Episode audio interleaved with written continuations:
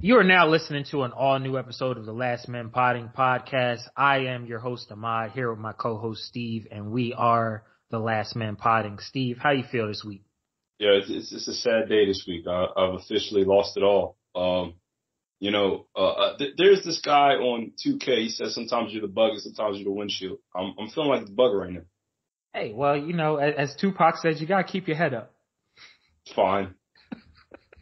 My favorite Tupac song is "Hold Your Head." Like, he said, "Yeah, you drink a drink, get some pussy, do what you gotta do, but like, just don't kill yourself, nigga."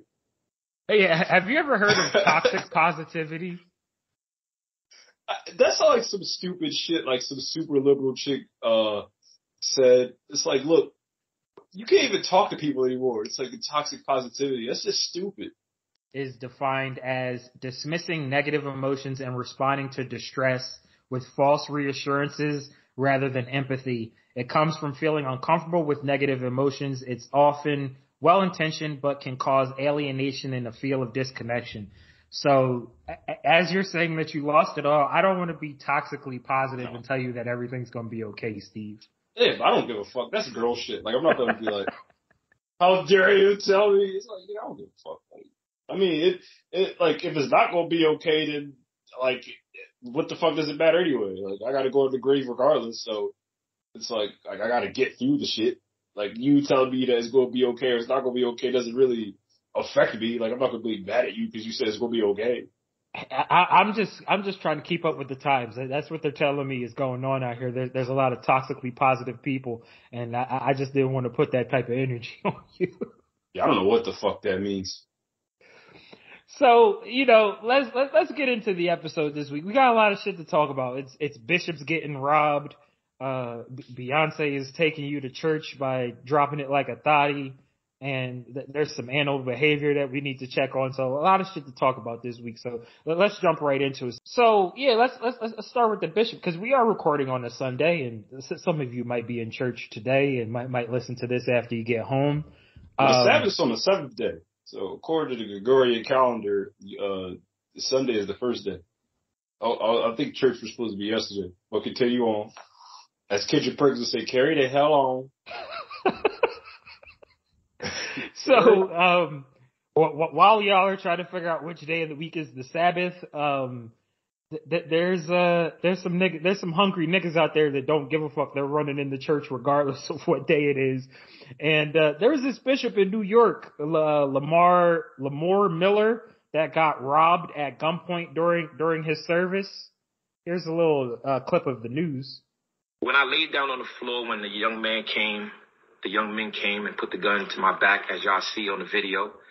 They uh you know, took my watch, took my jewelry, took my bishop's ring, and then they took my bishop's cross and he ripped my collar off just to get to my jewelry.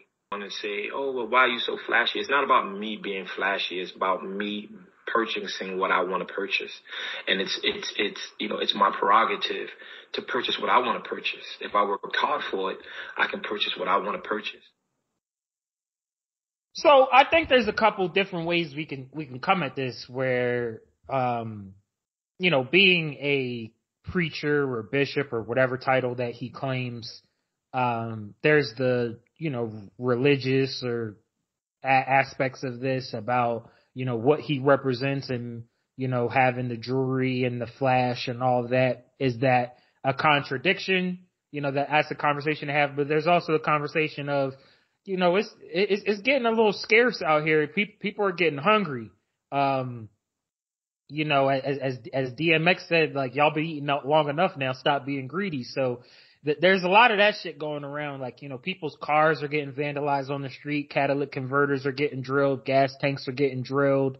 Um, you know, we talked last week about uh, people that that were getting robbed for basic essentials like t- uh, toilet paper and water and now you're seeing uh, criminals running up in a church and, and, and robbing the pastor. Um, so how, how do you feel about this, Steve? What, what do you think know, this means? Didn't know Pop had asthma. Um, you I, I went to the store today and I didn't really see no water like that. So, I mean, you know, look, I, the pastor makes a great point. Like, I'm, I'm a capitalist myself, so at the end of the day, if you can hit a lick, you know what I mean, hit a lick. So, um, you know, whatever happens between you and the Most High, that, that's between you and the Most High. I don't think that's my job to be like, oh no, you shouldn't, you know, take advantage. Me personally, I would take advantage because I do think that that's bad energy. You know, if you sitting there, you flashing like that's sometimes that might come to you. Now, I'm not justifying that. I think it's wrong, and but you know, at the same time, hey, like you said, niggas is hungry. That that's crazy that they took the man's collar though. Like they didn't spare nothing.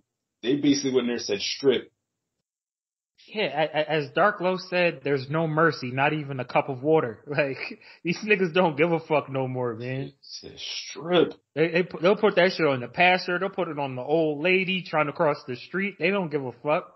What do you What do you think he had? Do you think he had like uh like bishop shoes on, or do you think he had like Jordans or like some high end Stacy Adams? Like, well, he had the he had the whole you know regalia on, like with the yeah. with the robes and the diamond chain. They said they took a million dollars worth of jewelry off of him and his wife. Well, what? you know that's what they're telling the insurance company. yeah, but and that's that's that is ridiculous. Why would you have a million dollars worth of jewelry on? You're kind of asking for it at that point. I, am kind of on the side of the thieves. I'm like, bro, I, what are you doing? Niggas is hungry out here. That's that's just stupid. Bad yeah, like uh, you know, I'm always quoting rap lyrics, but on that Kendrick song it says, "I can watch his watch on TV and be okay, but I'm on the clock when it's landing in LA." I, I I think that's the case with a lot of this stuff out here. Um, you know, I, I see a lot of people that try to um use being flashy at, as a cover up. Uh, what did they say? It's motivation as a cover up for them just wanting to flaunt their wealth in other people's faces.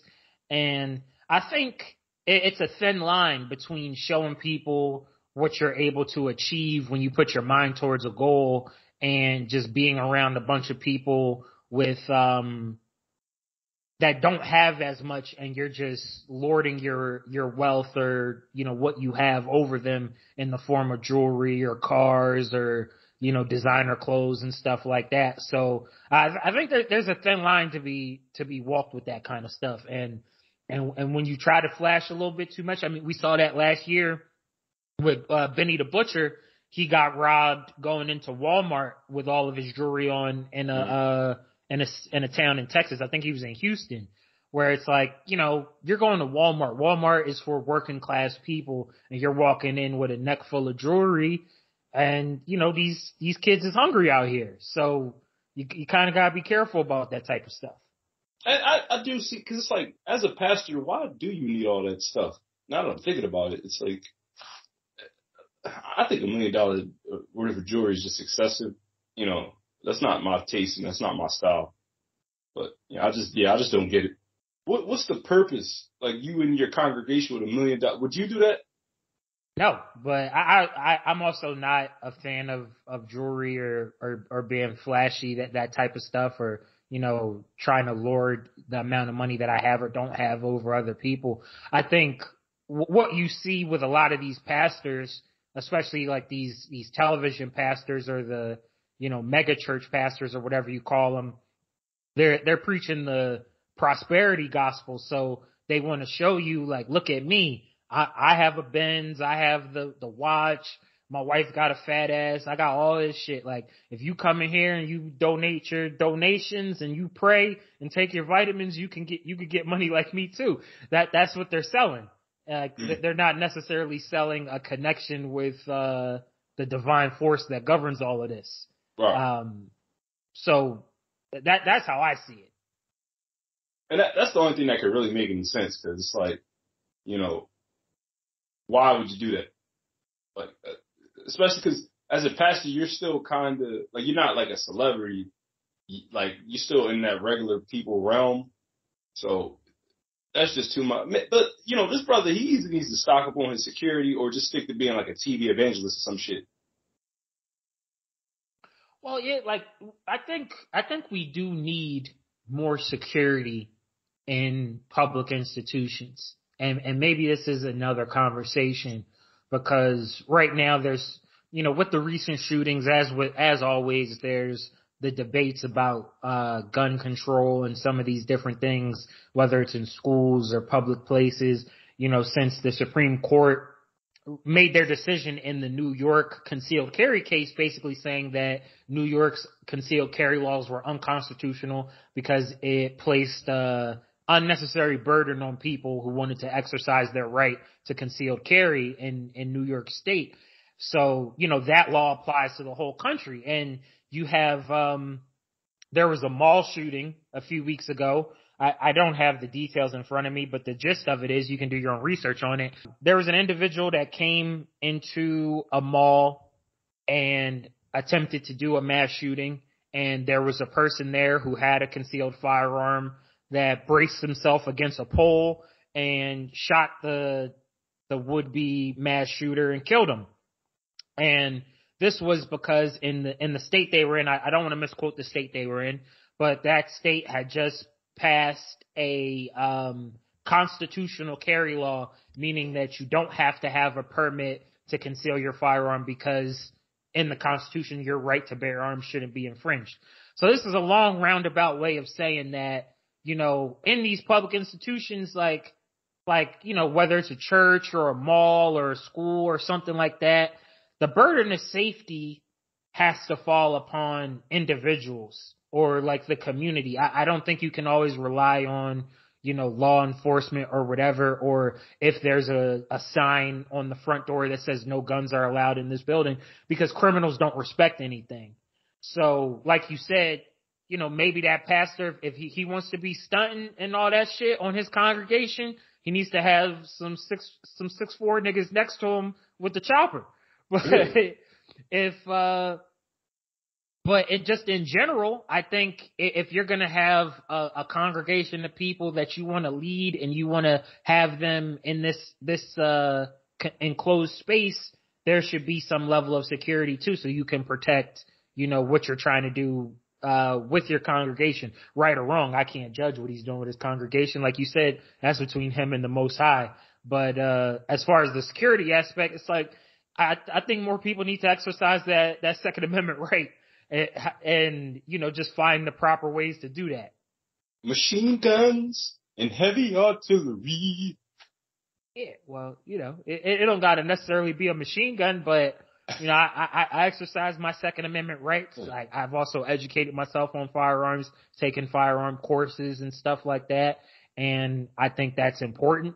And I, I think, you know, in these times where you see criminals are getting more and more bold, the answer isn't to put more restrictions on law abiding citizens. Cause like, like you said, they don't respect nothing. Like they snatch the pastor's collar off, off his neck and say, yo, you, you owe us everything. Get, like, what do you say, homie? The whole world owe me strip. Like, I don't give yeah. a fuck. I was that shit the other day. Yeah, that, that's the type of time these niggas is on. You know, life has been hard, so hard for me the past, uh, six months.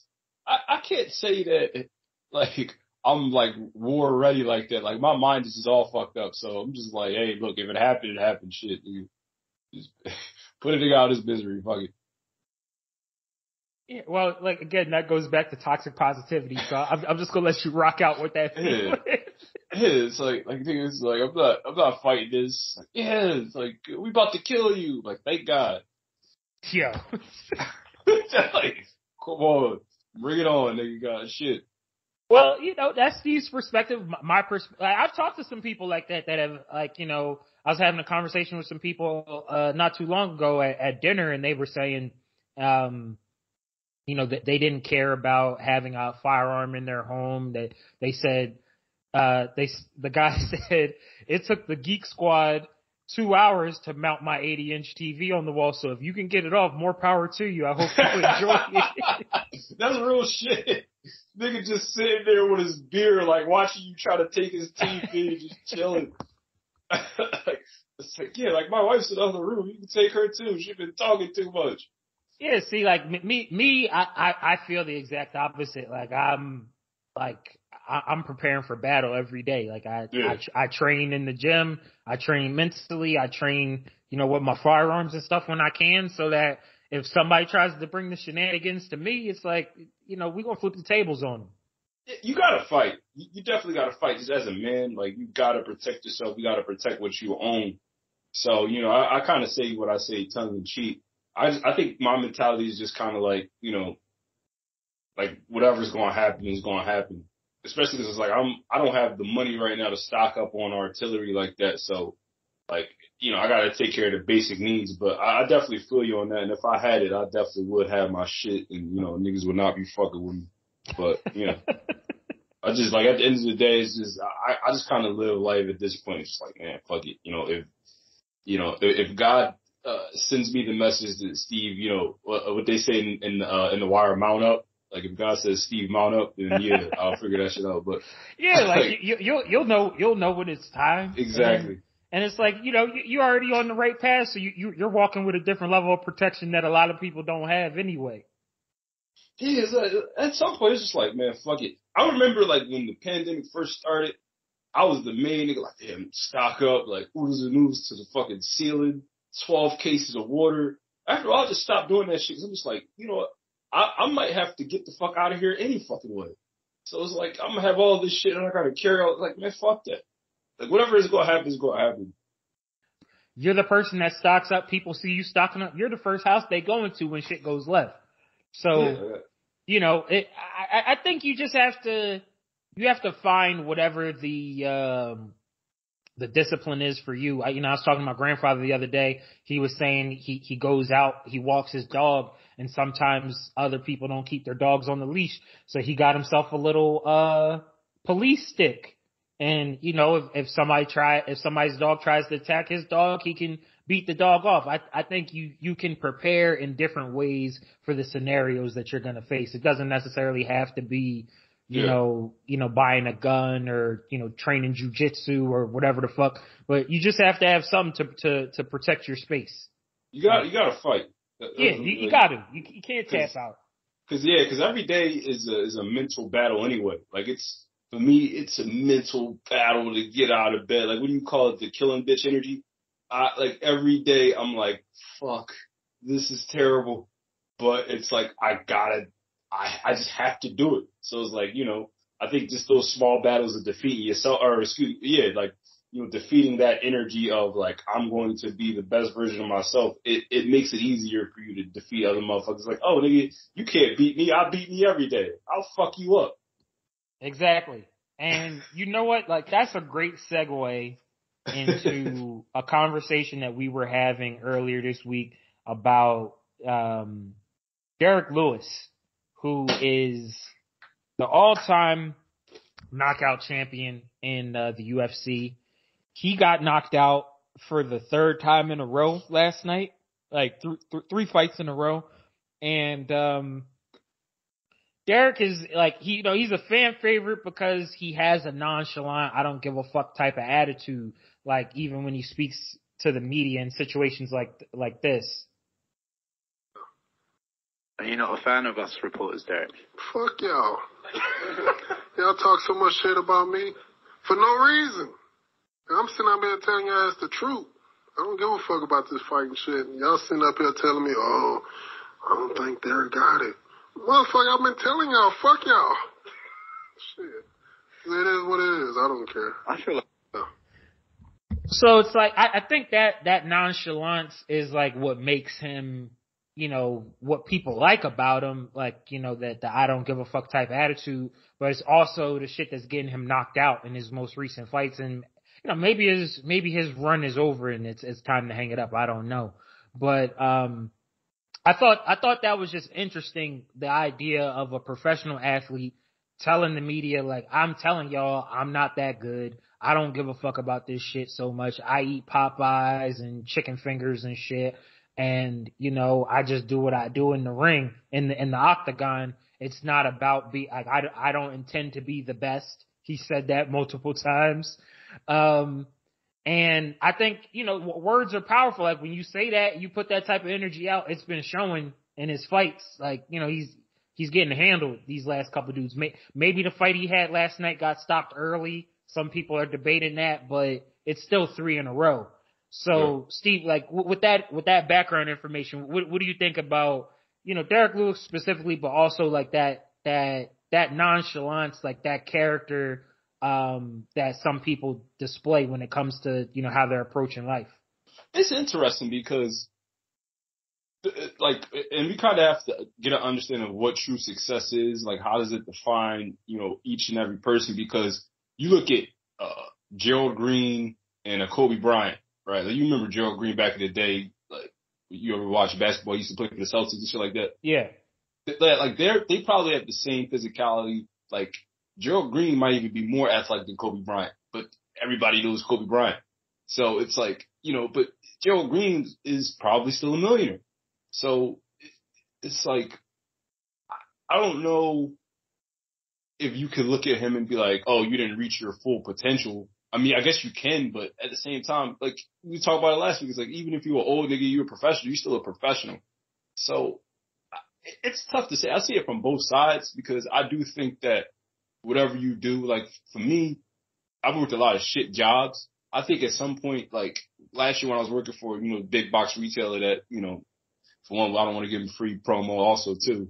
You know, I, I'm trying to slowly transition. I'll stop talking about the motherfuckers, but like at some point I got to the point at that job where I was like, yo, and this is the thing, cause, you know, I'm working at the job I'm at now and I just want to give an effort. Like I know every day is not going to be a hundred percent, but if I could give anywhere from 60 to a hundred, then to me that's good. But I, I want to try to improve, even if, the mo- if this is the most menial job. It's like, all right, let me try to get a little bit more strategic and a little bit more efficient today. So that's just, that's just my mentality. I do understand the motherfucker just saying like, look, I'm just to clock in and do what I got to do. I mean, I don't know. It, it's, I guess it's a philosophy. it's like whatever your philosophy is, I, I can't call it. I mean, me personally, like I said, I lean towards trying to be uh, the best version of myself. That's just how I look at it. Well, you know, you, you sent me this clip of uh of Kobe Bryant talking about his uh his thought process when it comes to quitting. In the middle of that run, doing one of my sprints, you know, I just kind of thought to myself, like, no, this is hurting too much. Maybe I should just stop running. Like, what would it feel like to just stop and just quit right in the middle of the workout? And obviously, I didn't stop. My legs just kept going, but it just kind of got me thinking, like, you know, wondering is this what quitters do? Like at this moment in time when the pain is just too much, do they just stop and just go sit down somewhere? And uh, and then you know the question I had was, well, you know, how do you sleep with yourself that night? Because I couldn't, if I if I had done that, there's no way I'd be able to look myself in the mirror or you know lay my head down to sleep at night and feel comfortable with that. I, I was crying the first time. I'm like, this is hilarious. It's just like it's like, yeah, how, how do you sleep at night? He's like, hey, hey, cameraman, how do you do it? Like, how do you not be the best cameraman ever? Like, like Gaffer, how do you do it? Just, like, it's just like, it's just like that energy. Like, how, how, do you do it over there? Like, what do you do? but you know what's so funny? Because there's been so many times in these last couple of weeks where I felt exactly what he was talking about. Like, I'll be at the job, I clock in, I'm like, oh, like my mind, my body, like my stomach the anxiety of having to do this shit that I don't want to do, but it's just like my body just keeps moving. So yeah, it, like you can't just, that's the thing about life too. You can't just quit everything you don't like. So I, I definitely agree with Kobe there. Yeah, no, there's, there's, uh, there's higher levels on the other side of suffering, like in, yeah. in all different forms. So, um, you know, for him, like it's, it was exercise, like there's a higher level like mentally and physically if he pushes through that workout endurance wise and mentally it's like now you tell yourself yeah i can do this shit. Same with you. It's like like you know i got to do this job because this is the job that needs to get done. This is the assignment. I don't have to like the assignment but the assignment needs to get done. And if i don't get the assignment done i'm only going to hurt myself. I'm not going to hurt anybody else because they'll just get somebody else to come fucking do it and and the the doors and the opportunities that are starting to open for me just because I stayed there and did the shit that I hate. It's it, you know it's it has been worth it, even though I still hate it. Like I got to get up at one thirty tomorrow and do some shit that I hate. But you know, long term it pays off. Yeah. So, so I think you know the moral here from from Derrick Lewis um, is I, I like Derrick Lewis. I, I hope he does bounce back and get a, gets himself another couple wins before he hangs it up, or maybe he hangs it up now. He's made enough money like, you know, just says like, yeah, I'm the knockout king and, you know, rides off to the sunset. But I do think the attitude of, you know, I don't give a fuck about this shit, but this is your, this is your job.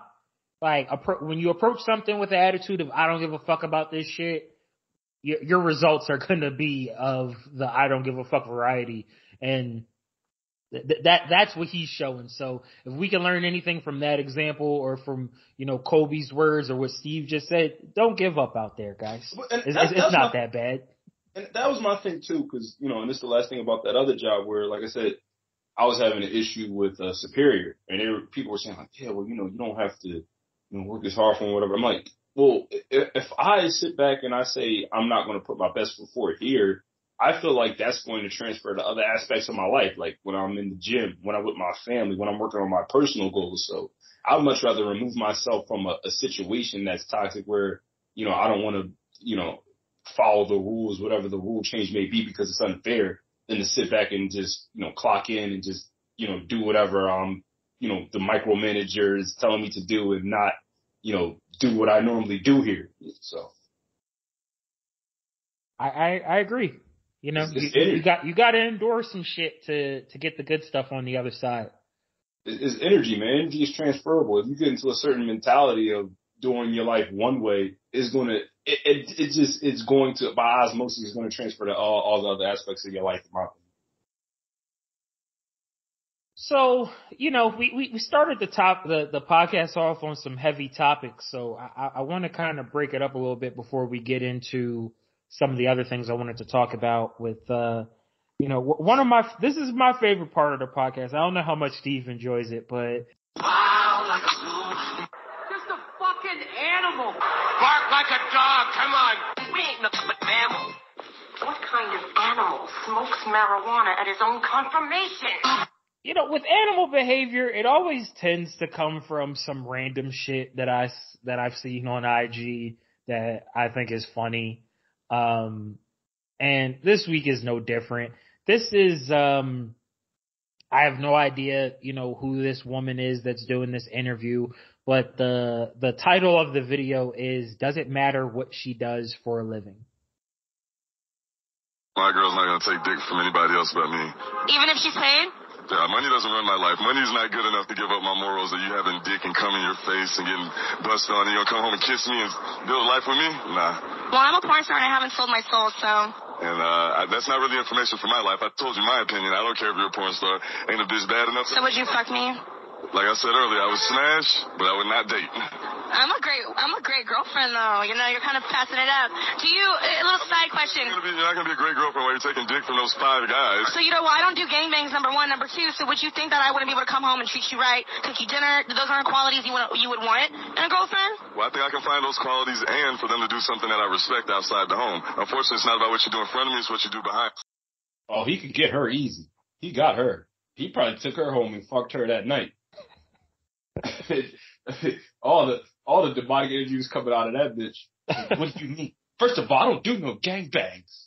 Yeah, well, see, I, always like when you hear people that are listening with the intent to react instead of to understand, because it's like, yeah, you're just holding on the the fact that he said, you know, you're taking, you're having sex with five guys. Like, it's not about that. It's about the overall act of, you know, what you're doing. Like he said in the end, if I don't respect what you do, we can't we can't build. Like, yeah, maybe you do like uh, uh can can hook a good steak up and all that type of shit. But it's like if you go out here and you're slurping down the next man from the hours of nine to five, like I, can I truly respect you or can I truly you know love you and all that type of shit that you're supposed to do in a relationship? So I, I agree with him, but on the on the animal aspect, and and back to the title of the video, Steve, does it matter what she does for a living? Of course it does. I mean, I think ideally, you know, you want to put yourself in the position with Nip say, balling so hard you could pay your bitch. Like that uh eliminates a lot of that shit, you know, because shit, if your bitch's only talent is sucking dick and y'all need the money, like can you blame her? Like you can't really take care of that bitch. You probably shouldn't be with that bitch anyway. Right, right. You'll sit back and get mad like that. She don't know how to do nothing else. Like if a woman's not good at school, what's she really gonna do? I've worked some manual labor jobs. Like all of the women, they need help lift the heavy shit. It's like, what the fuck? The application said you gotta lift over 50 pounds, sweetie. Like you shouldn't be here. Get out of here. Go, go braid some hair or something. It's tough out here for women, man. I, like I said, it's, if you're not, if you're not good with your marks, you don't get your good grades, I don't know what you're gonna do with this life. You're gonna be a, a hello, can I take your order ass bitch if you don't get good grades in school. It's fucked up out here. I know I could always lift some heavy shit. I, I wasn't good at school, but I can lift. Stop hoeing around all through your 30s. You give your 20s to the street Negroes. You give your 30s to the pretty boys. They use you up, dog you out. Now you're in your 40s. And nobody's jumping to marry your ass. And so now you're saying it ain't no good black men. No, no, no. There's plenty of good black men. The problem is you gave your best years to men who didn't deserve it. Is that what the problem is? I think that's a whole different conversation though. Like, you know, that, that goes into what the system is and how it works. But th- there isn't a lot of good men though. Like, I, I will say that. But at the same time, I don't think that women are the best judge of character. So it's, it's fucked up on every side. Like nobody's really getting taught how to do anything or getting taught any real knowledge, wisdom, and understanding. So it, the game is fucked up on uh, all places. But shout out to Umar. Do you think that's just women or is that just people in general? I think it's people in general. Like how many guys who like are nine to fivers who actually try to do the right thing and they pick the wrong woman. So who knows? We might have to get back to the arranged marriage uh, system. Like what's wrong with that? I don't think there's anything wrong with it. To yeah, be honest. like none of us are I. I, I think a lot of the stuff that the that Western culture has put on us is it's about the individual. It's about your own personal desires. Oh, I do what the fuck I want to do, and that's my body, my choice, and like all, all this shit is just me, me, me, me, me. It's never about the whole or the all. So it's like, you know, with if all of our decisions are just based on like like that girl, like, I still want to do what the fuck I want to do all day. I I want to suck dick all day, but I also still want to come home and have a husband. Like they they want to have everything. They want to have their cake and eat it too, instead of just saying, you know what, let me play my role, let me be of service, like and let the man play his role, let him be of service, and you know we can all keep this whole thing spinning. But it's not about that. It's about me, me, me over here. Yeah, Drake told you you can't have everything. Yeah, lot, but, but- he also told them that they they need to be nice for what. So I I don't know if Drake's the person to, to bring up there. So yeah, that, that's that's just a little animal behavior, you know, to marinate on. You know, we're we're, we're not here to uh to tell you what to do. It's just just just something to marinate on. I'm, I'm here Um, to tell you what to do. Get your ass in the kitchen, be barefoot and pregnant.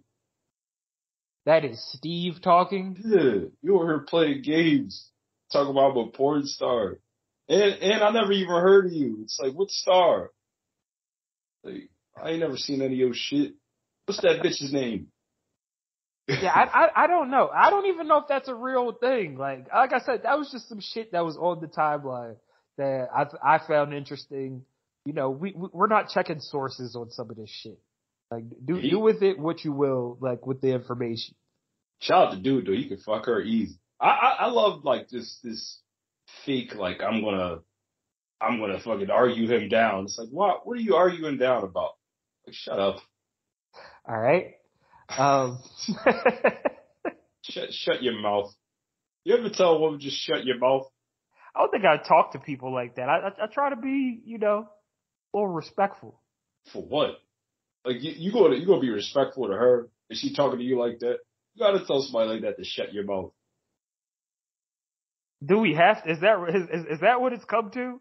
Yeah. That's animal behavior. Like you gotta.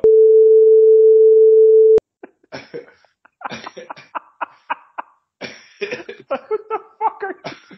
She's an animal. Oh. Yo, all right. you, as always, like if, if you let if you let Steve run a, a one four flat, he's gonna take it to the extreme. to give Steve Ball the fuck out the way. Give, give Michael Ball the fuck out the way. Yeah, go- go to the quarter. Let's move on to uh Another topic I wanted to discuss this week from a uh, NLE Chopper interview that he was having on Vlad TV. Um, NLE Chopper, for those that don't know, he's a rapper. He's 19. Um, his music, I, I, I skimmed his music a little bit. It's the typical, you know, slide on the ops, fuck the ops, bitch, shoot the ops. Uh, you know, a lot of bad things that you do to the ops. That, that that's the gist of his music. But his public persona is uh wrapped up in, you know, health and wellness and fitness and, you know, herbal herbal treatments for diseases and stuff like that, which I find interesting that, you know, somebody that's as young as he is and in his position in the rap game is talking about that type of stuff. So I wanted to play this little bit, of, this little clip from, uh, an interview that he, that he did with Vlad talking about some of the things that he's doing, uh, health and fitness wise in his, uh, hometown of Memphis. Say, oh, I'm gonna get this money and I'm gonna turn my back on the city. I ain't never coming back. Well, how's you gonna change your city? You know what I'm saying? How how would it change if you're not pouring the good into it? So like I love I love to stay around the city to to sit there and be like, I know the path I'm on, so what is needed for me to for me to get people on the same path. I might preach this, oh, veganism helped me, this helped me. Well, there's people in Memphis, where the fuck I get vegan food at if it's, if it's, if I can't even ask Siri where is the nearest destination to vegan food.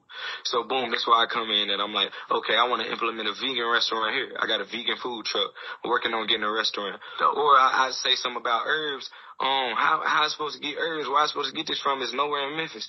Oh, Dr. Sebi niece, she has a whole whole place in South Memphis where she sell herbs that nobody knew. I made a whole video about it, and also you can go online in Elite Health and Wellness to get herbs. Boom. So, um, I, I think you and I, at least in the little bit that we talked about it in pre-production, we had. uh I don't know if we had conflicting opinions on it, but I, will let you you uh, express your thoughts on that, Steve. No, I mean, uh, uh, I'm proud of the young man. You know, he seemed like he's doing something positive. Like you said, at the very least, off wax. I mean, I don't know what these niggas talk about on wax about the ops and fucking your bitch and ah, ah, yeah, dad, or whatever they talk about. But, um, in, in the great words of Kendrick, I'm not your savior. That's how I feel about that. Like, you, like, my mentality is like, yo, it's not my job to go back to the hood and save it. Like, this place is done, man. Like a lot of people just have a mentality like, yo, you're gonna go tell those guys that just robbed that pastor there's a better way. I'm not talking to those people. I want to be as far away from people like that as I can. You call me Uncle Tom, Uncle Ruckus, I don't give a fuck. Let me hit a look. You're not gonna see me again. Fuck that shit. But shout out to NLE Chopper. Well, I, I think um, you know, my, my opinion is pretty much the opposite on that because you don't have somebody like Malcolm X become what he became in the second half of his life if if nobody was gonna say, if somebody just said, yeah, that nigga's a lost cause. He's a pimp. He's a hustler. He's this. He's this. That. I, I, I don't think it's it's a good mentality to say, you know, fuck them niggas in the hood. Let let them figure it out because I figured it out. Like that. That that that's not right. Um, I I, I think uh, the idea of putting more of those options in where you're from and the fact that like he's from Memphis. He lo- like he he says in other parts of the interview how much he loves Memphis. He doesn't want to leave. So if you like where you're at and you don't want to leave, but you want to make it better, it's like make your environment a product of you. Don't make don't become a product of your environment. And that's the only way this shit changes. You know, I, I recently haven't finished it yet, but I've been listening to an audio book called Blue Zones it's the second book in a series by uh, author Dan Buettner. You can look him up if you want to. But uh, he talks about blue zones, these areas in the world where there's the highest concentration of people that live to be over 100 years old. And the first book is a, is about their lifestyles and some of the things they have in common. The second book is how do you create a blue zone? So like they actually went out to places in Minnesota and different areas and tried to cultivate a blue zone by changing the habits of the people, um, putting better food options out there, changing the structure of the city in different ways and stuff like that. So, um, I don't know if, if NLE like knows about that or not, but he's doing the same thing. It's, it's like he's on the same wavelength vibration, whatever you want to call it, with the people that are trying to do that. So, you know, I, I, I commend it and I, I think we need more people, you know, myself included, like in the ways that I can, like in my area, I should be, you know, helping more people and, and doing that, that type of shit. Like we all should, like if you have information on food, nutrition, health, exercise, you know, how to take care of your skin or whatever, how to meditate, all that type of shit, share it with, with the people around you. And then, you know, it can ripple out. But if we all just say, fuck it, let everybody figure it out on their own, like, you know, then yeah, this, this shit will continue to decay.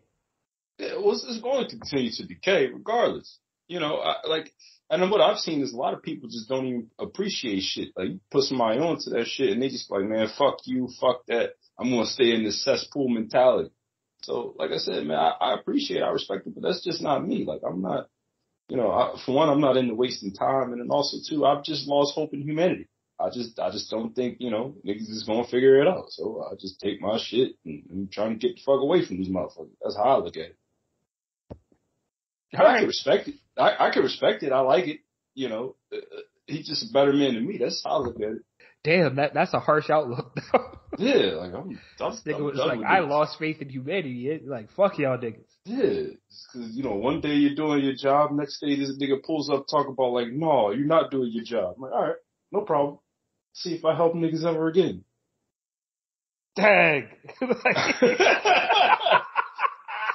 like, oh, Not, ever, like, it, it's just over, like, Yeah. not you hit one robot, but it's just, that's like them niggas, they get with one bitch, they can't handle the bitch, and now they're red pill.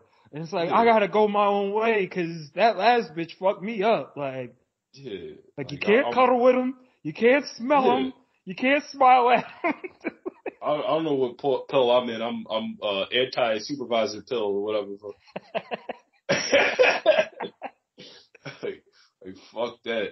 A, a, a black man do some shit like that to me. I never thought that.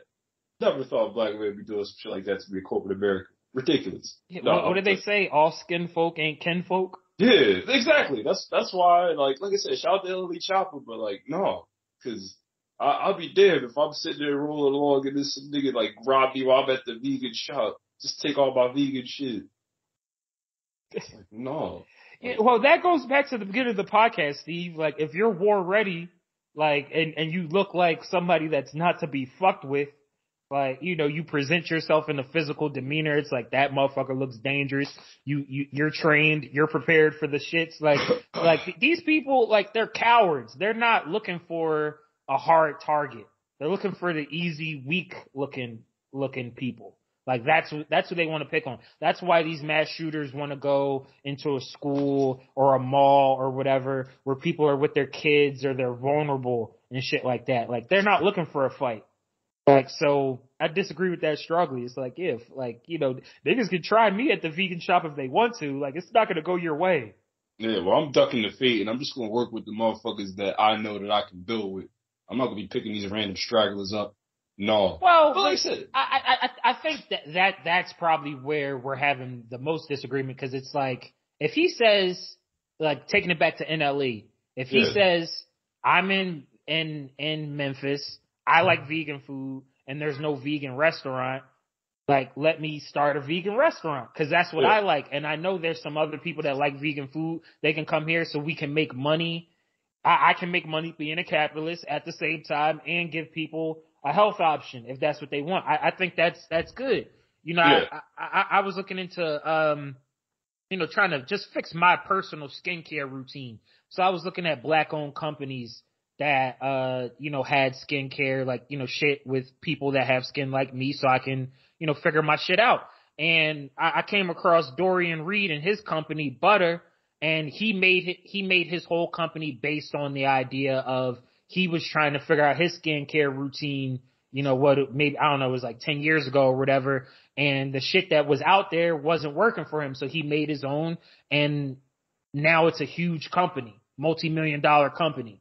So it's like, you know, you're still getting your money, but you're, you're helping people that had the same issue that you have and you're providing a service. I think like ultimately that, that's what human beings are here to do. Like we Mhm. can still get our money and enjoy, you know, the pleasures of life and all that type of shit, but it don't have to be just, you know, let, let me get my money and get the fuck away from everybody. Yeah. I, I, I don't think that's any good. Yes. Wow, dude. You you go and get your money and get it. Yes. exactly what was. All right. Well, yeah. See, that, that's why I like doing this podcast because it's like, like th- these aren't contrived debates. Like this is how Steve really feels. Yeah, Black Skip Bayless. And, and when I have my own shit, it's gonna be a big ass electric gate. You get five feet close, that shit gonna zap that shit out you. It's like protected by vipers. Stand back. Yup, yup. exactly what that shit gonna be. oh shit. Well, you know, shout, shout out to NLE and Yes, and, and, out and all the young boys that's doing shit like that. Like I, I I was impressed with him just off the fact that he's 19. Even though the music is pure nonsense, I I, I just I, I like where his head's at. And That- you know, if you get more dudes like that thinking like that at 19, imagine when he's 30. Like you know w- w- what he could be doing or building out here. So shout out to him. I, I hope he keeps going. Or when he's 30, he might turn into me. He might have my mentality. It's like, you know, I'm sick of this shit. Well, I, I don't see NLE going to a job and having a supervisor talk to him crazy. So, like, I, I, I think y'all experiences might separate y'all from that. From from that. What you trying to say? I'm soft? No, I'm fucking with you. music. You know, I always like to talk about music in different ways, and um, you know, this is the Last Men Podding podcast. I don't know what the demographics of the listeners are going to be, but you know, Beyonce is a big artist. She dropped the album this week. I I, I listened to it. Um, I, I've liked her last couple albums. The, the Lemonade was cool. The self-titled album was cool. I was forced to listen to a lot of her music when I was a kid because my sisters kept it on repeat. Um, so you know, I'm, I'm very familiar with Beyonce's music, so I, I, I check it out. And um, you know, she dropped this Renaissance album that is kind of like a shift in sound, like into like this voguing sort of. I don't know. I don't even know what genre to describe it, like disco, synth pop, however you describe it, type of shit. Um, 16 tracks. I, I thought about five of them was cool. You know, like I, I think like the standouts I saw were like Cuff It, uh, Church Girl, and a couple other ones that I, it was a song that Drake wrote that that that was cool. A couple other songs on there. Um, but I was more interested in talking about like where Beyonce's at in her career and the fact that she's 40 years old, has been out for you want to say more than 20 years, and is still very relevant. Um, if not one of the most relevant artists in in popular music, and the quality's not there on this album to say like you know she should be you know regarded as a top tier artist or anything like that. So there has to be other things that are keeping her in this position which uh Steve and I were starting to discuss like the the idea of the machine of the music business gets behind certain artists like a Beyonce like a Drake or an Adele or Taylor Swift or whatever. Regardless of the exact talent level, it's that this is an individual that we can market very well and promote and push them to the highest level and make and make a lot of money with this package of of who this artist is presenting themselves to be. And I think Beyonce is like the epitome the epitome of that at this point in her career. The fact that she still has you know, you know, the, the internet can freeze or Spotify can crash or whatever when she drops her music. So there, there, there's, there's some interesting things to talk about like along those lines. But, uh, before we get too deep into that, Steve, what, what did you think of the music, uh, just on, on that level? I, I felt the same exact way that you did. It's even hard to kind of, cause like a lot of it just kind of blends together. So it, it's hard, like, uh, cause there was songs where I'm like, yeah, I like that song too, but like, even now thinking about it, because I listened to the album like it was either two times or a time and a half. Because the first time, you know, drink a little bit, a couple of beers, and you know, like it's like the vibe is fine. It's not nothing that's really going to upset you, but it's not anything that is like super duper great. Because I, I felt the same. I'm like, yeah, there were tracks on there that I like, but I could barely remember shit. But yeah, we're about the same. It's like you know, Church Girl. I thought was cool, and you know, I, I thought it was genius to with that what they did with that single, the Break My Soul, especially to to put that out right now with the, you know, remember a few uh, months ago people talk about the Great Resignation, and it's like just kind of like the culture with like how women are and different things like that. It's like they're able to package her together where like she's able to either catch the trends or set the trends where, you know, for an album like this, it's, it, it, it really makes sense. I think like your last point there about, you know, wh- what she talks about as far as like the women empowerment or whatever, like that's a part of like the trends that she either hops on or the trends that she sets.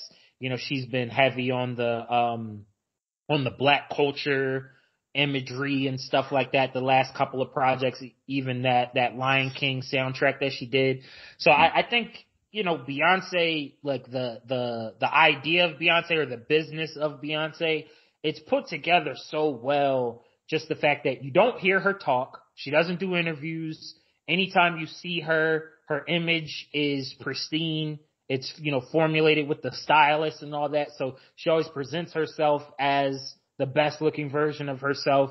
The, uh, the music, when you look at the credits on the music, there's fucking 10 writers on some of these tracks and, you know, very talented people like Drake and The Dream and even like some of the dope underground people like Levin Kali and Syd that she's working with. She, she seems to like just keep, keep like the right mix of people around her. Now, maybe that's her, maybe that's Jay-Z, maybe that's the label, maybe that's, you know, maybe it's a combination of all, it's probably a combination of all of it that, that, that is, uh, keeping her where she's at. But the interesting thing to me is that she's like the music's not it's not like a revelation. Like right. for this to be called Renaissance or whatever, this music is not next level music. It's there, there's nothing new. The envelope's not getting pushed forward. This is a rehash of shit that's been done much better multiple times in the past. And th- that's like the majority of her career. And and we were having a conversation the other day in the pre-production about five tool players, and I called Beyonce a five tool player, and I think there was a miscommunication about what I meant when I said yeah, that. Yeah, school people. So in, in baseball, there's the concept of a five tool player, and right, like a Ken Griffey. Yeah, Ken um, Griffey's a perfect example of a five tool yeah. player. So a five tool player can has speed, throwing mm-hmm. ability, fielding ability. They have the ability to hit for average and hit for power. So that's rare. You don't have a lot of people that can do that. So like modern era, you go like Fernando Tatis, uh, Mike Trout is the epitome of it. Uh, uh, Bryce Harper, stuff like people like that. I think like Bryce Harper and Mike Trout is a good example because they both came in the league around the same time, but Mike Trout is just a lot better. Like Mike Trout. Do you know your baseball like that. Huh? I'm impressed. I didn't know you know your baseball like that. That's imp- that's impressive. Well, yeah, I, I I've been getting into baseball like the last couple years, but like if you look at for those that do know baseball, if you look at somebody like Mike Trout, Mike Trout is arguably one of the best people to ever pick up a baseball bat statistically. Um, he can do everything and he's done everything at a high level for a long time. Bryce Harper, really, really good can do all of the stuff that Mike Trout does, but he can't do it to Mike Trout's level. So, but they're both five tool players. So like Beyonce can sing, she can dance, she produces a little bit, she writes a little bit, she, um, you know, acts a little bit, like all of that type of shit. Like the image is pristine, she's attractive, like the styling and all of that, it's always put together well. That's what I mean when I say Beyonce's a five tool player. It's, I'm not saying like, you know, when I mention people like, like Prince or Marvin Gaye or whatever, like they all have those skills. Like they had skills in multiple areas, but obviously Prince, you know, Marvin Gaye, they're on a different, they're on like a legendary God level tier. Beyonce yeah. is nowhere near that. But right. she, she, she's not the best singer. She's not the best dancer. She's not the best whatever, but she can do all of those things. Where you take somebody like a Jazmine Sullivan, for example, who's had her her resurgence. I guess we could call it resurgence since she put out the Heaux Tales, you know, Grammy nominated, singing at the Super Bowl, stuff like that. Much better singer than Beyonce. Right. Yeah. But much stronger she, vocals. She doesn't dance. She doesn't um have the the notoriety or the prestige of the image. You know, I, I think Jazmine Sullivan is attractive, but maybe she's not as attractive as Beyonce to the average consumer. So like th- those are the things that separate a Jazmine Sullivan level of art of uh entertainer and a Beyonce level of entertainer. And I think like that's the reason why Beyonce's still at the top after 20 years because she has five tools. And it's like right. when one of them's not that good, she can rely on the other ones. Cause there were years when she was putting out, eh, okay music, but she was still bad as shit. She was still putting on really good shows on tour and shit like that, putting on the spectacles. So until the music got a little better quality, she was able to sustain because she still had five tools to rely on. Where some of these motherfuckers is like, you know, if you only got two tools, you only got two tools, and you got to have both of those tools working at the high level to stay in the show.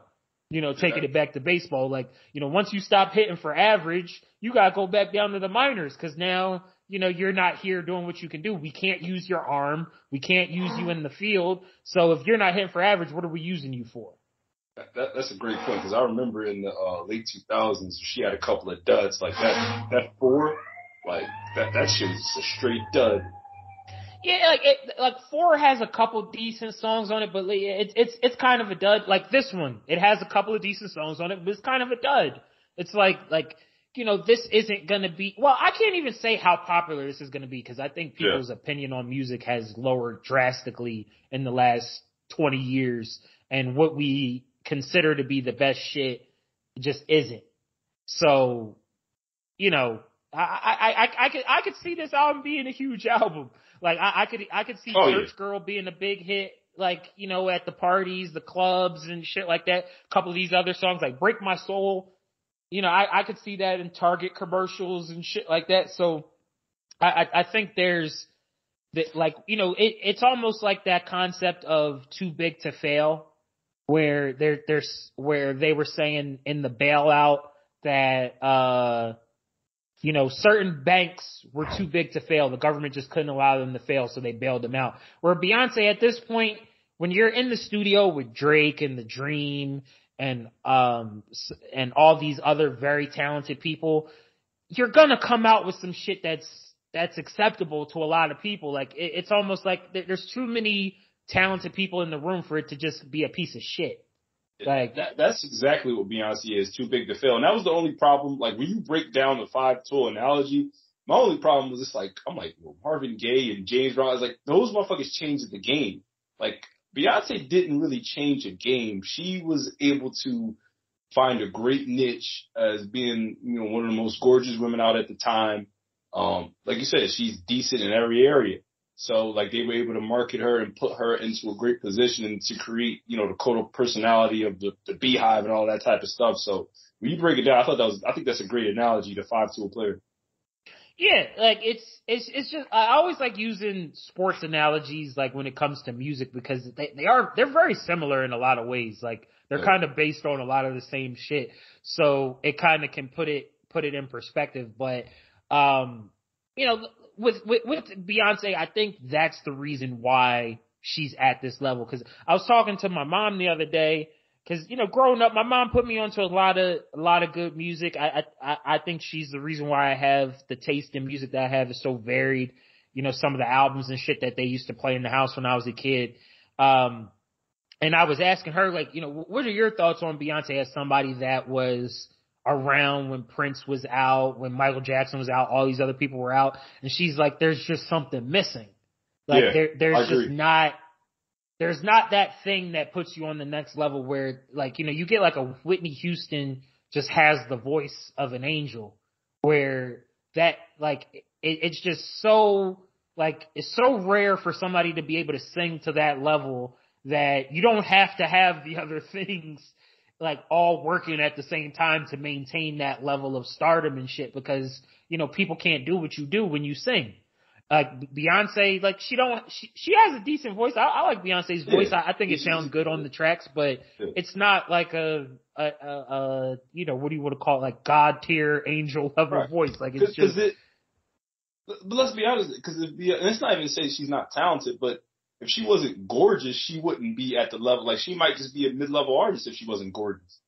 Well, I think you know when you brought up Kelly Rowland and you know, I'll, I'll play this uh, this clip from Tank that you sent me because you you were using Kelly Rowland as an example of uh I don't know if this is like an example of like the injustices in the uh in the music industry of, as to why certain people get to the, get to a level and others don't, but this was Tank breaking it down. I worked with Kelly Rowland, and I was completely thrown the fuck off. Right. Because we we Is always that who she was? we always no we always want to give the credit to Beyonce, Mm-hmm. who is Beyonce. That's Beyonce, yeah. the greatest of all times, right? Kelly Rowland is by far one of the most talented females I've ever worked with in my life. Wow. By far. Wow. I never knew. Wow. Because I gave all the credit to Beyonce. That's how the business of Destiny's Child was set up. Right. To adore Beyonce. Beyonce's in the booth. There's a Kelly Rowland saying, ooh, try this. Mm. Ooh, and this note is crazy. Mm. Ooh, and there's, and we never knew. And see, I, I think that that kind of proves the five tool player uh theory that like Kelly Rowland might be just as talented or whatever. Um some people might say she's just as attractive or more attractive than Beyonce, but you know, Destiny's Child was made by Beyonce's dad, so obviously it's going to be oriented around Beyonce and her her dad is a good talent agent. Like he he could see that like maybe part of it, a lot of it is that it was his daughter. So yeah, I'm gonna make my daughter the center of this shit. But those other girls, they don't have the the extra thing that pushes Beyonce to the highest level. Because Kelly Rowland has dabbled in solo music and shit like Yeah. that, but it's She like if, if you had it, you would be at that level. Like certain people just have it. Like And but that, that's the interesting part. We talk about like the attractiveness of it. Beyonce just has a specific look, right? Like you could you, maybe you could argue that Kelly is just attractive. I don't know. I mean, I it's just like the like just like that is like the standard of beauty, like for like black women in America. Really, like for whatever reason, like they've been able Well, to I, I market think her a lot of it has to do with you know the the racial background of you know Right. Beyonce's light skin and all of that type of shit. Like she wears the blonde weaves. Like Exactly. there's there's a lot of that shit that goes into it too. Where you know you don't there's not a history of a lot of darker skinned women uh really excelling in the music business aside from you know your cases of like Lauryn Hill, Nina Simone, like you know people like like- that. But they're yeah, rare Patti and and and people like that, like Lauryn Hill, Nina Simone, those are true artists. Right. Like, you know, make make make some of the best songs ever created, like that type of shit. Beyonce's not like I, she's not on that level of artistry. No. She's an entertainer. Yes. Like where K- Kelly Rowland might be, like Tank said, one of the most talented people. She Kelly Rowland might be a great artist, but she might not be the best entertainer. And that's the shit that separates somebody like Beyonce from these other people. She knows how to entertain. That's why she's able to do the the uh, Coachella thing a couple years ago and do all of the um the uh HBCU stuff and people Yeah. eat it up because she knows how to package that shit and put it out for people to eat it up. Like Yeah. if if if these other people could do it, they would be doing it, but they can't. Like that's the dip. Like what Meek say, it's levels to this shit. yeah, she's just able to tap into, you know, something that just resonates with, like, the, I hate using the word the culture, but it's like that's just what it is. She's able to tap into like that, like from almost like a spiritual level.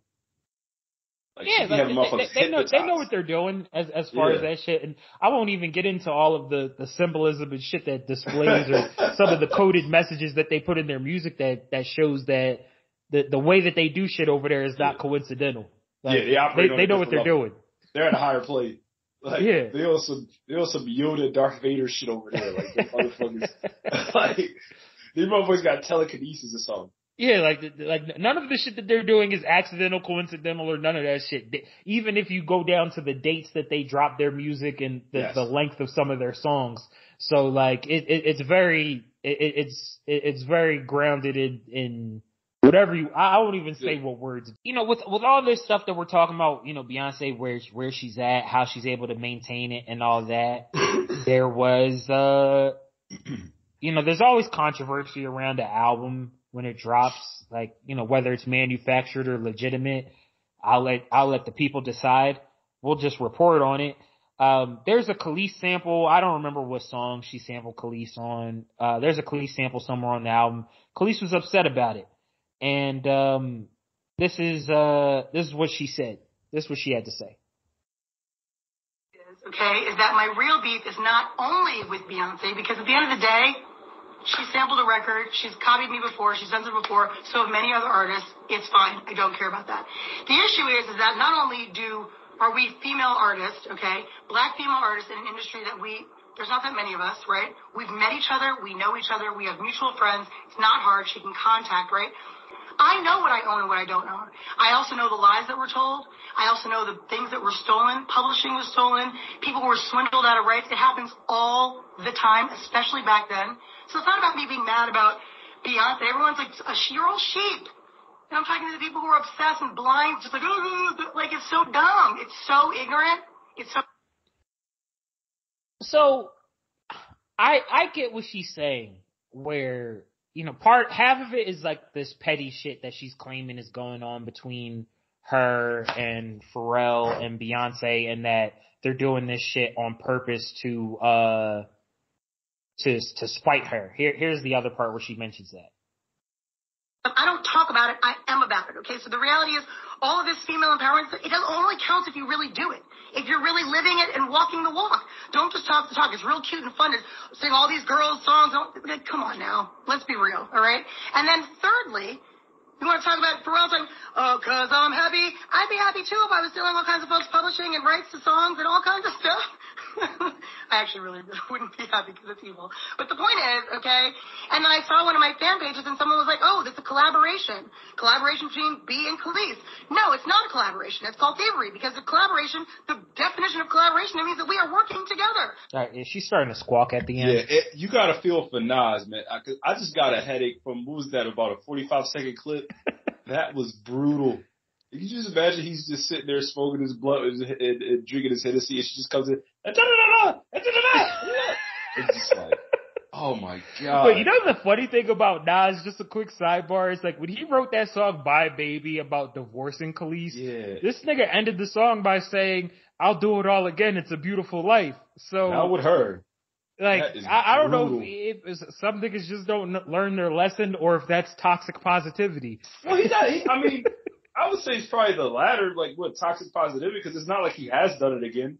But I mean, you know, maybe he's learned like the type of woman, like you know, maybe if she starts squabbling for over thirty seconds, you probably should just run away from her as fast as you can. brutal. I'm like, oh my god, this bitch shut the fuck up. So uh, to to bring it back to what she was saying, artist to artist, if you're a true artist, uh. do you think an artist has a has an obligation if they sample somebody else's music to um get their blessing to use it? Because there was this issue a couple years ago with I think it was with uh Nicki Minaj and I want to say Tracy Chapman, where Nicki Minaj sampled a Tracy Chapman song Tracy Chapman didn't want to clear the sample, uh, whether it was because she didn't like Nicki's music or whatever. Um, but Nicki released it anyway. So it became a whole issue. And some of this stuff could be avoided if you just say like, Hey, I really fuck with this song. I want to sample it. Uh, do you, do you mind if I sample it? Like, you know? Well, not all the time because I heard that, um, what's the through the wire? Is that Chaka Khan? I heard Chaka yeah. Khan was I heard she was pissed when she heard when Kanye like chopped it up like that.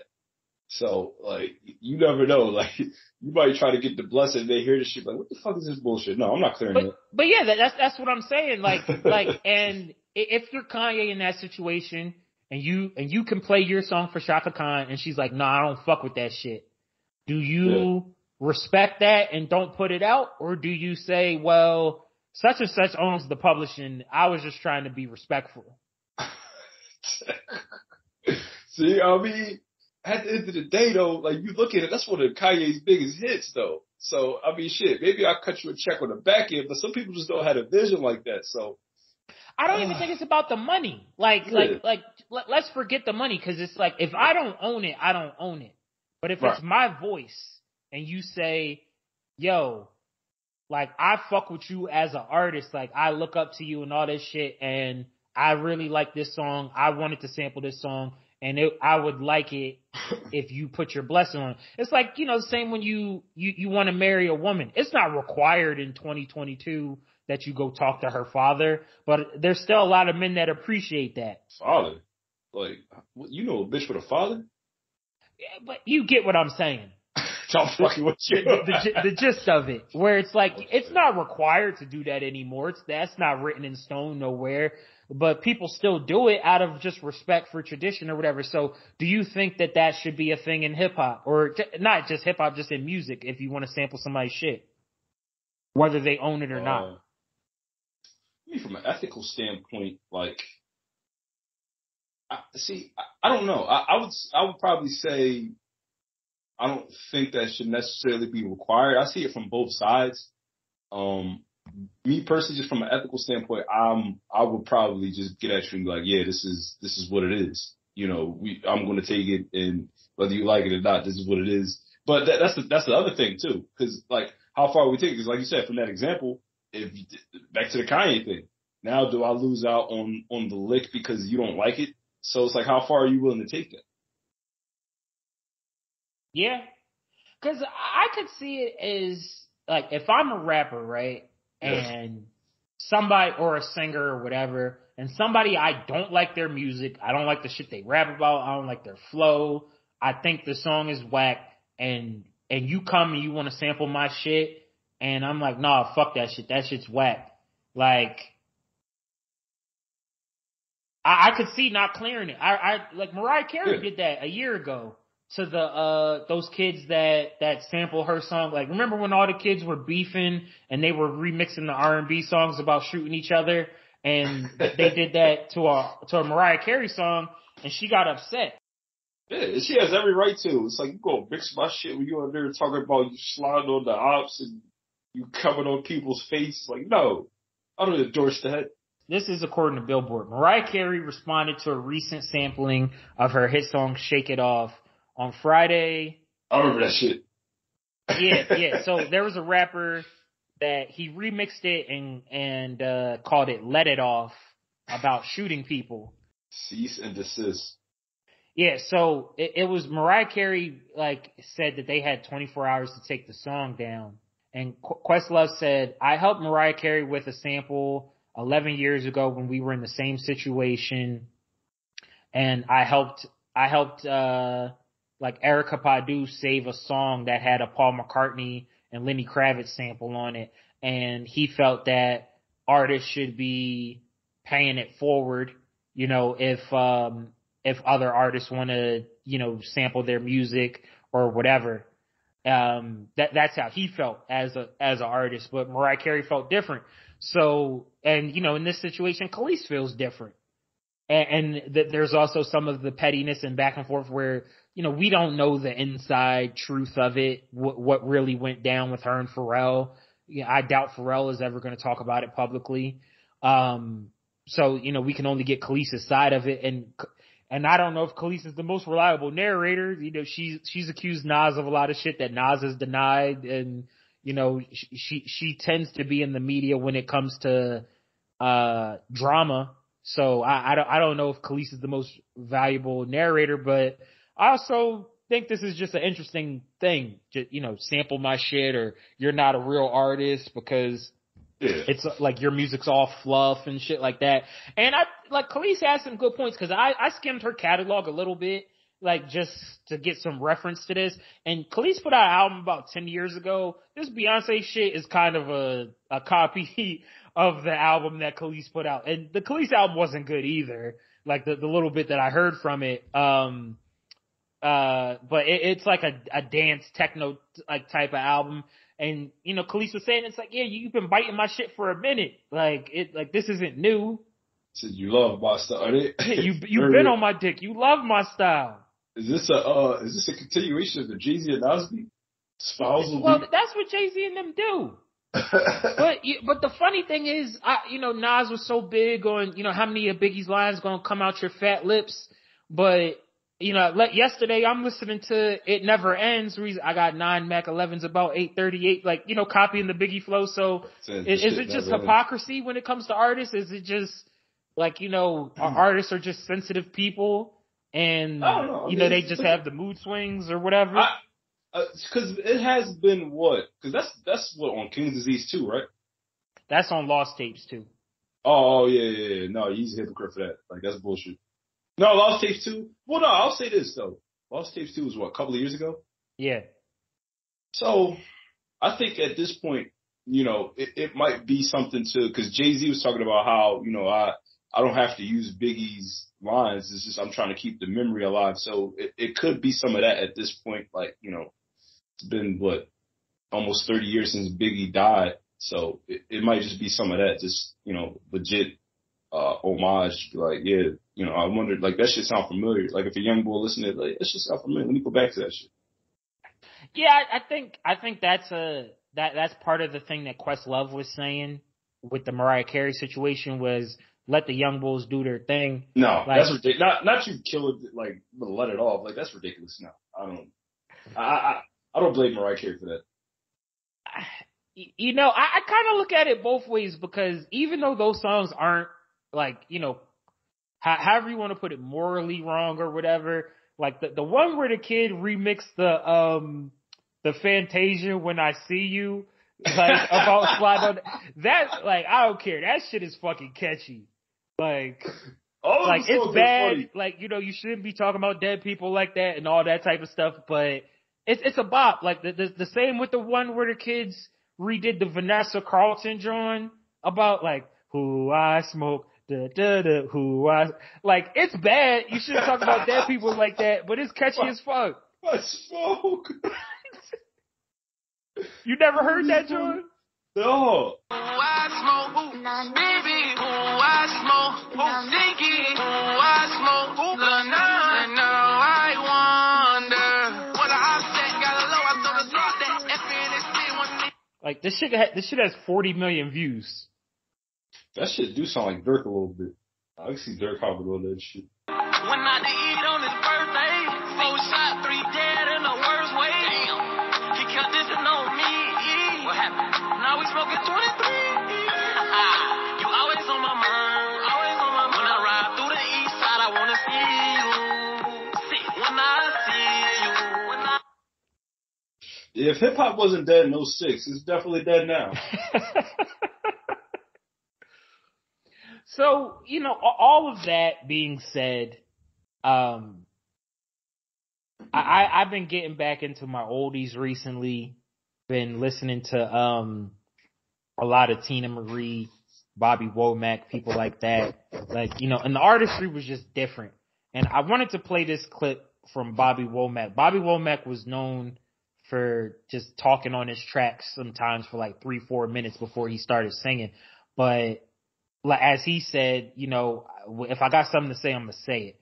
And in this particular clip, he's talking about the music industry and he's been told that he wasn't commercial when he first came, when he first was trying to get signed by record labels. So, but I'm gonna let him put it in his own words. You could hear a pin fall. I know y'all know what I'm talking about. I'm steady trying to get over. Well, anyway, after I got through doing my thing, or should I say doing the best that I could, I'd never forget what they told me. One of the guys got up and say, I like you, and I ain't saying that you can't sing. But as they all began to leave the conference table, they kept on saying, but you're not commercial, commercial, commercial. No, you're not commercial. That that idea of you know the commercialism is ruining art. And he was saying that I, that album came out look at the year real quick. That album communication came out in 71 so 50 years ago he he was saying this that like you know that, that this was this was a problem you know the the commercialization of art. And you know, people like Beyonce and some of these others, like they're the epitome of just it's commercialized, it's packaged for you to buy it, you know, to go go to a tour and all of this type of shit. Like these young bulls rapping, like remixing the R and B songs. It's about getting popping. It's about making forty million, getting forty million views. It's not about art. It's not about pushing the music forward. Like you said, hip hop's dead. Uh, in a in a lot of ways, hip hop is dead. Um, so you know, what, what, what do you what do you think about that that that idea that like com, you know commercialism is is killing art? Yeah, I, I definitely feel his pain, man. I remember going to the comedy clubs, man, you know, trying to talk to the booker and he like, yeah, you know, we like your stuff, but you just don't have the secret sauce. Like, bitch, what sauce? I got all the fucking sauce. So I'm a five tool player, god damn it. You goddamn right. I got charisma, I got joke writing, I got physicality. Like, what don't I have? I'm a total package. So, you know, it, it's just, I think, uh, when you're trying to create something that somebody's never seen before, it would be hard for somebody to take a look at that and have the vision that you might have, right? Look, look at the struggle that somebody like a Nipsey Hussle got, uh, in, in well, his record business because I think with his style, that's not somebody who you would look at and be like, oh yeah, you know, hits. So it, it, it's tough, man. Like I, I definitely think there's an aspect of like the commercialization, like that, uh, plug and play aspect of it is, is definitely killing art, but it's business. So it is what it is. Yeah, You uh, I, I remember, you know, when when J. Cole first came out and he was talking about how uh, I think it was like on Let Nas Down or a couple other songs, how how Jay Z was like the album's not coming out if you don't have it hit and blah blah blah, and he's like, well, when I go to these shows, like the venues keep getting bigger and these kids are singing every fucking word. And I'm not a fan of J. Cole, but I like you can't deny that like he has like a a cult following base that's into his shit. And I'll give J. Cole the credit of saying he attempts to make art. He doesn't Yeah. he, he doesn't go in the studio and try to make like, you know, the microwave shit. Like his last couple albums, I think they're all misses, but he's he's attempted shit like with the 4 Your Eyez Only. It's a concept of an album. The KOD is a concept of an album. I respect the effort, even if I don't think the quality's there. Like, but the commercial side, you know, the Jay Z representing the label and all that is like, nah, we ain't putting that shit out unless you put workout on the album or, or some shit. And it's like, think- why is that necessary if, if the people are fucking with it? I think J. Cole is a perfect example of how you can have uh somebody who has their own lane their own style and they could be one of the biggest artists in the world. Like you don't have to do this cookie cutter, you know, uh corporate bullshit. Like, you could actually put out real shit and have somebody, you know, do a world tour filling arenas and venues and shit like that. Yeah. So Yeah. to J. Cole. So, you know, I, I guess the moral of the story is like, you know, enjoy, enjoy the Beyonce when it drops. Enjoy the young bulls sliding on the ops. But don't forget that it's some people out there that's, that's made some real art and has really pushed music forward and give, give them a listen and then judge the quality of uh, some of the shit that these other people are putting in front of you. Because you you might change your opinion and and maybe like the next time they try to do a, a industry planting it won't take. Because and I, I think that's that has been happening you know more recently where they've tried to industry plant a couple people and it's like the, that seed just didn't grow like they, they tried it with Chance the Rapper and it's like no Yeah. we're, we're we're not here for the hot damn hot hot water hot shower like get Yeah. that shit all the way the fuck out of here. And there, there's a time and place for sliding on the ops. Like there, there's there's at least one op that I'd like to slide on myself. So Yeah, so you know, the moral of the story this week: drink water, you know, develop discipline, train for the inevitable, slide on the ops when it's necessary, and appreciate real art. I, I, I like that. I, I think we can end the podcast on that note. Yeah, yeah, and and- and I'm also trying to learn the spirit of forgiveness as well because you know dwelling on uh sliding on the ops is not good, especially if you're not going to slide on the ops. You know, you can Yeah, slide that, on the ops. yeah, that that's that's no good too. yeah. like- you gotta you, you gotta have Uh, the what, spirit what, what did. Benny say? He's like, you got the gun, but you ain't pop it yet, so you just a holster. Yeah, yeah. I'm I'm a holster So- right now. I'm a so it's like holster. either either either let that shit go or or, or, or go go handle your business. I'm a, I'm a whole holster out this motherfucker. Just stuck. the gun jamming like a motherfucker. Just stewing. I'm in the fucking, I'm in the joint just stewing like a motherfucker. I want to do it. Ah! So yeah, like as the alarm's going off, we're gonna end the episode right there. We want to thank y'all for listening. This has been the Last Men Podding podcast, and we will be back next week for all new episode.